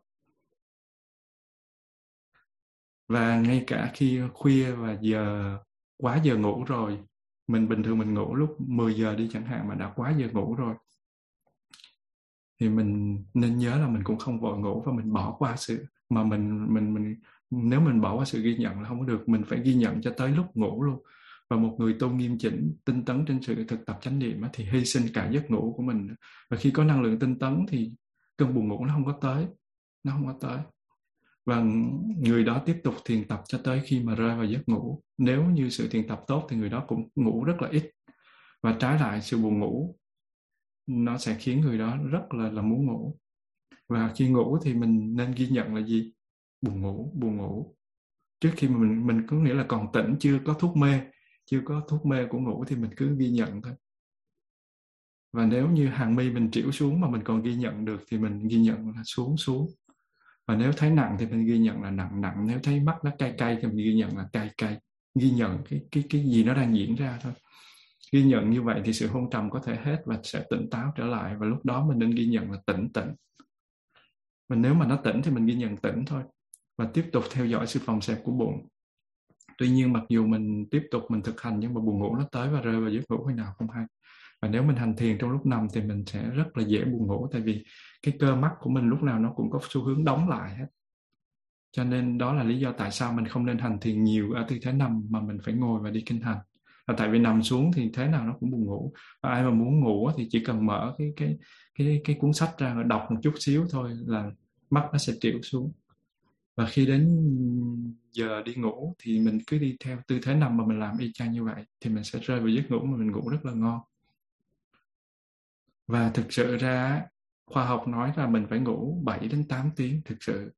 Người tu chỉ cần ngủ 4 tiếng. Nếu thực tập một cách ngon lành, chỉ cần ngủ 4 tiếng một ngày là đủ, không cần nhiều. Nhưng mà mình tu ẹt quá cho nên mình phải ngủ 5 đến 6 tiếng còn thực ra chỉ những cái người chân tu mà họ tu siêu xuất họ chỉ ngủ 4 tiếng họ khỏe mạnh như voi vậy chứ không phải yếu ớt như mình. Đức Phật dạy thì ngủ 4 tiếng là đủ rồi. Và khi mà mình sáng mà mình thức dậy á, thì mình phải tác ý là tỉnh thức tỉnh thức. Và nếu như mình không thể ghi nhận được thì mình phải làm gì? Mình phải theo dõi sự phòng xẹp của cái bụng mình.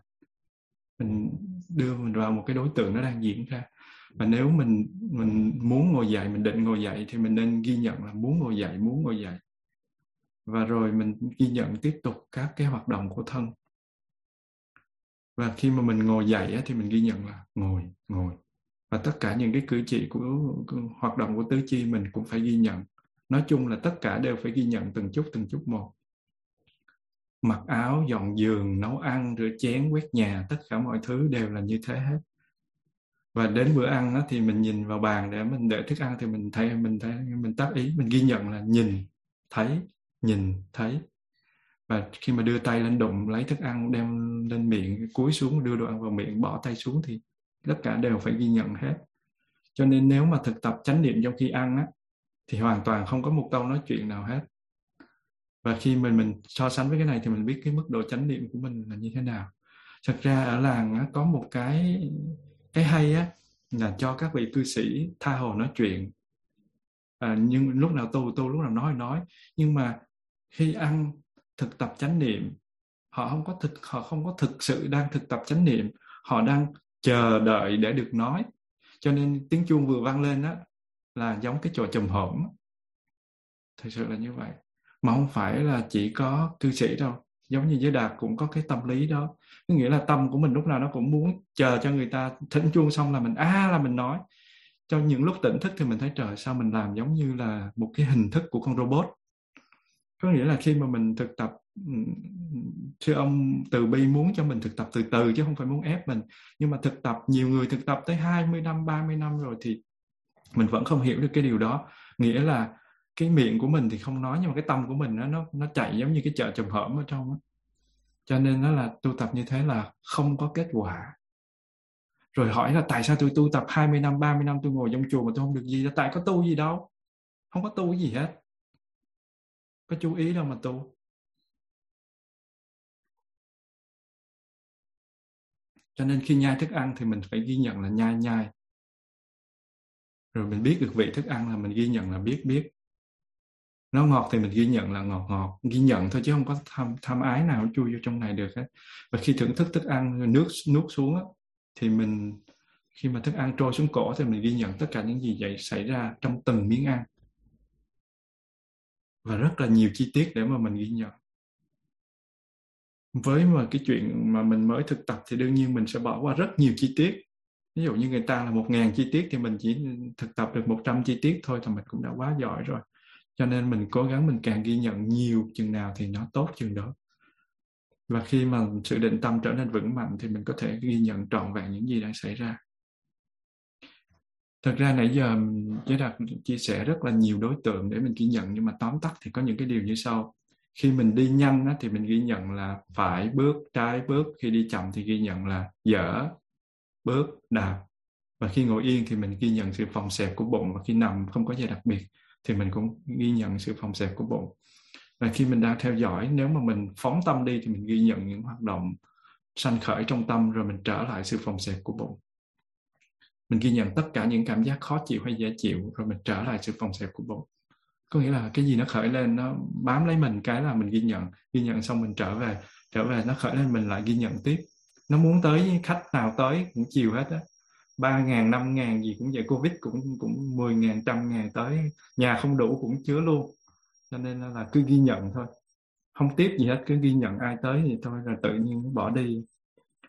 Và cũng nên ghi nhận những hoạt động co duỗi của tứ chi và của cái việc như ngẩng đầu rồi di chuyển cơ thể rồi trở lại cái sự phòng xẹp như cũ. Và liên tục như vậy thì dần dà mình sẽ có những cái ghi nhận rất là miên mật những gì nó đang xảy ra và đương nhiên là khi mà mình phóng tâm thì đây đó mình sẽ quên rất là nhiều. Quên rồi thì mình sẽ làm lại cho nó nhớ. Cũng đừng trách gì hết, chỉ ghi nhận là quên quên vậy thôi. Tuy nhiên, đừng có nản lòng, ai bắt đầu hành thiền cũng phải khó như vậy hết. Không có ai có thể là làm khác hơn. Kể cả đức phật ngày xưa chắc cũng như thế thôi. Trước khi ngài thành đạo ở bao nhiêu tỷ kiếp trước ngài cũng giống như mình thôi. Nhưng mà khi mà thực tập nhiều thì có thể ghi nhận mọi sự phóng sự phóng tâm cho tới. Cuối cùng là tâm nó còn không còn phóng nữa có nghĩa là mình học cho tới lúc nào mình nói tiếng Anh giỏi như người bản xứ nói rồi, chứ không không không có dừng lại tại đâu cả.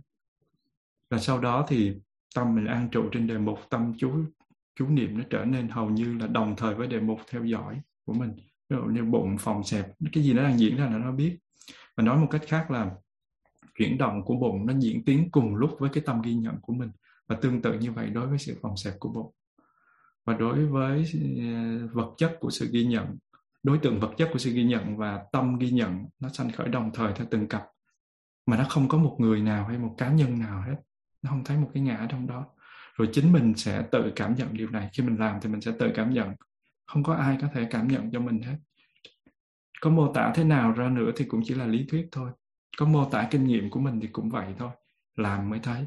Và trong khi theo dõi chuyển động phòng xẹp của bụng thì mình sẽ biết rõ được sự phòng của bụng là hiện tượng vật chất, là sắc pháp hay là trạng thái theo dõi, là hiện tượng hay là tâm pháp. Cái gì thuộc về tâm, cái gì thuộc về thân mình sẽ biết rất là rõ.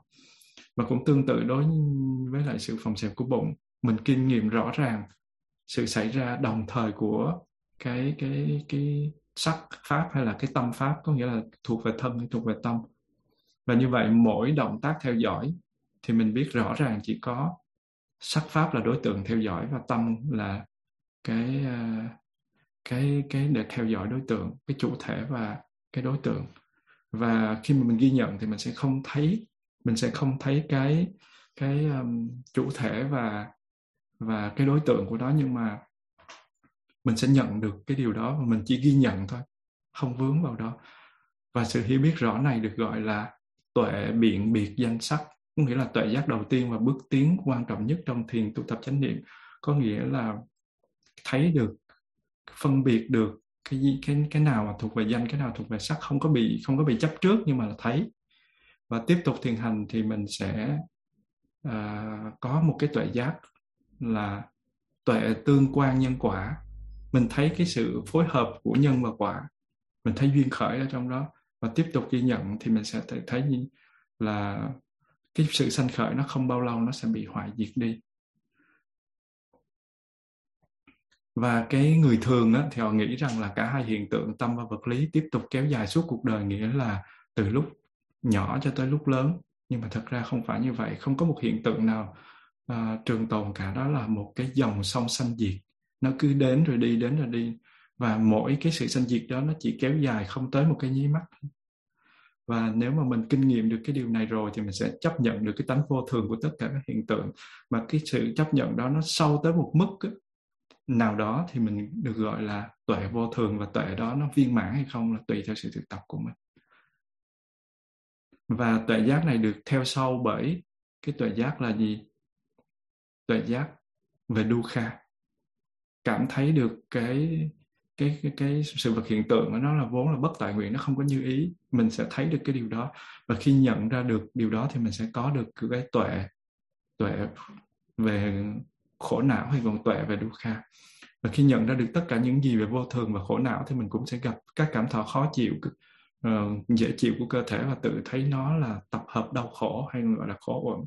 Nó không có như ý của mình và đây là mình gọi đó là tuệ khổ não tuệ dukkha rồi kế tới là mình thấy các hiện tượng tâm vật lý xảy ra theo cách mà nó không như ý của ai và không có không có bị điều khiển bởi một ai hết thì không bao lâu mình sẽ có được cái tuệ gọi là tuệ vô ngã.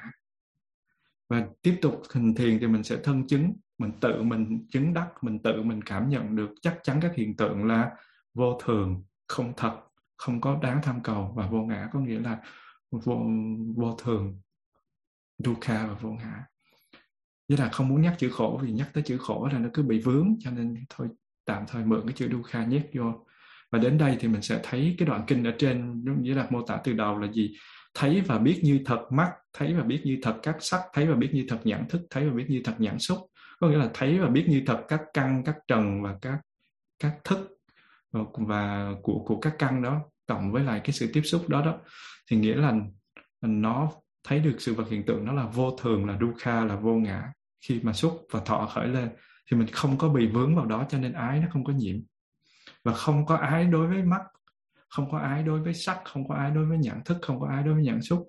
Và không có ái cho nên cái cảm thọ đó nó không có, nó không có chi phối được mình. Và khi mà trú vào cái đó mà để quan sát được cái vị ngọt mà không bị ái, thì năm thủ ẩn nó sẽ tàn diệt, nó không có đi tới tái sanh. Và nó không câu hữu, nó không có đi cùng với hỷ và tham. Nó tìm khoái lạc chỗ này hay chỗ kia. Cho nên những cái uh, ưu não về thân tâm nó được loại trừ rồi nó không bị đốt cháy thì không có nhiệt não và không có nhiệt não thì không có khổ não. Như vậy thì lúc đó cái gì mà mình thấy thì đều gọi là chánh kiến hết. Cái gì mà mình niệm thì đều gọi là chánh niệm cái gì mà mình nghĩ thì gọi là chánh tư duy. Tất cả mọi thứ nó đều là chánh hết không có cái gì tà hết. Và nó như như vậy nó phải trải qua các cung bậc của sự tu tập như thế và tám thánh đạo này nó sẽ đi đến sung mãn tóm lại là khi xúc và thọ thì mình nhận rõ như thật về bản chất của sự vật hiện tượng cho nên mình không có bị ái nhiễm. Và vì không ái nhiễm cho nên nó gọi là tránh và tất cả các cái bát chánh đạo mà nhét chữ tránh vô thì thì gọi là tránh kiến tránh tư duy và vân vân cho tới chánh định. Không có ai đụng một cái mà thực tập được bát chánh đạo viên mãn hết không thể nào. Nó phải qua quá trình người muốn mình thực tập bát chánh đạo đến đâu thì phải xem tham ái của mình đến đâu. Muốn biết là mình thực tập như thế nào thì phải xem tham ái của mình còn bao nhiêu. Và nên nhớ tham ái không phải chỉ là ham muốn tình dục đâu nhé. Tham ái là tất cả các sự ham muốn. Thí dụ như mình muốn tồn tại cũng là một dạng tham ái.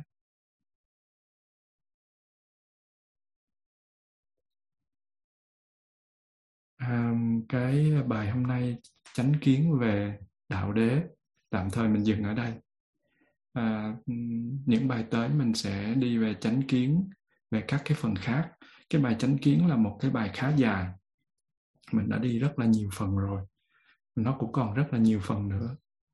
Và vừa mình vừa đi mới mình vừa ôn cũ lại để cho mình có thể nhớ nhiều hơn. Và kính cảm ơn đại chúng đã lắng nghe.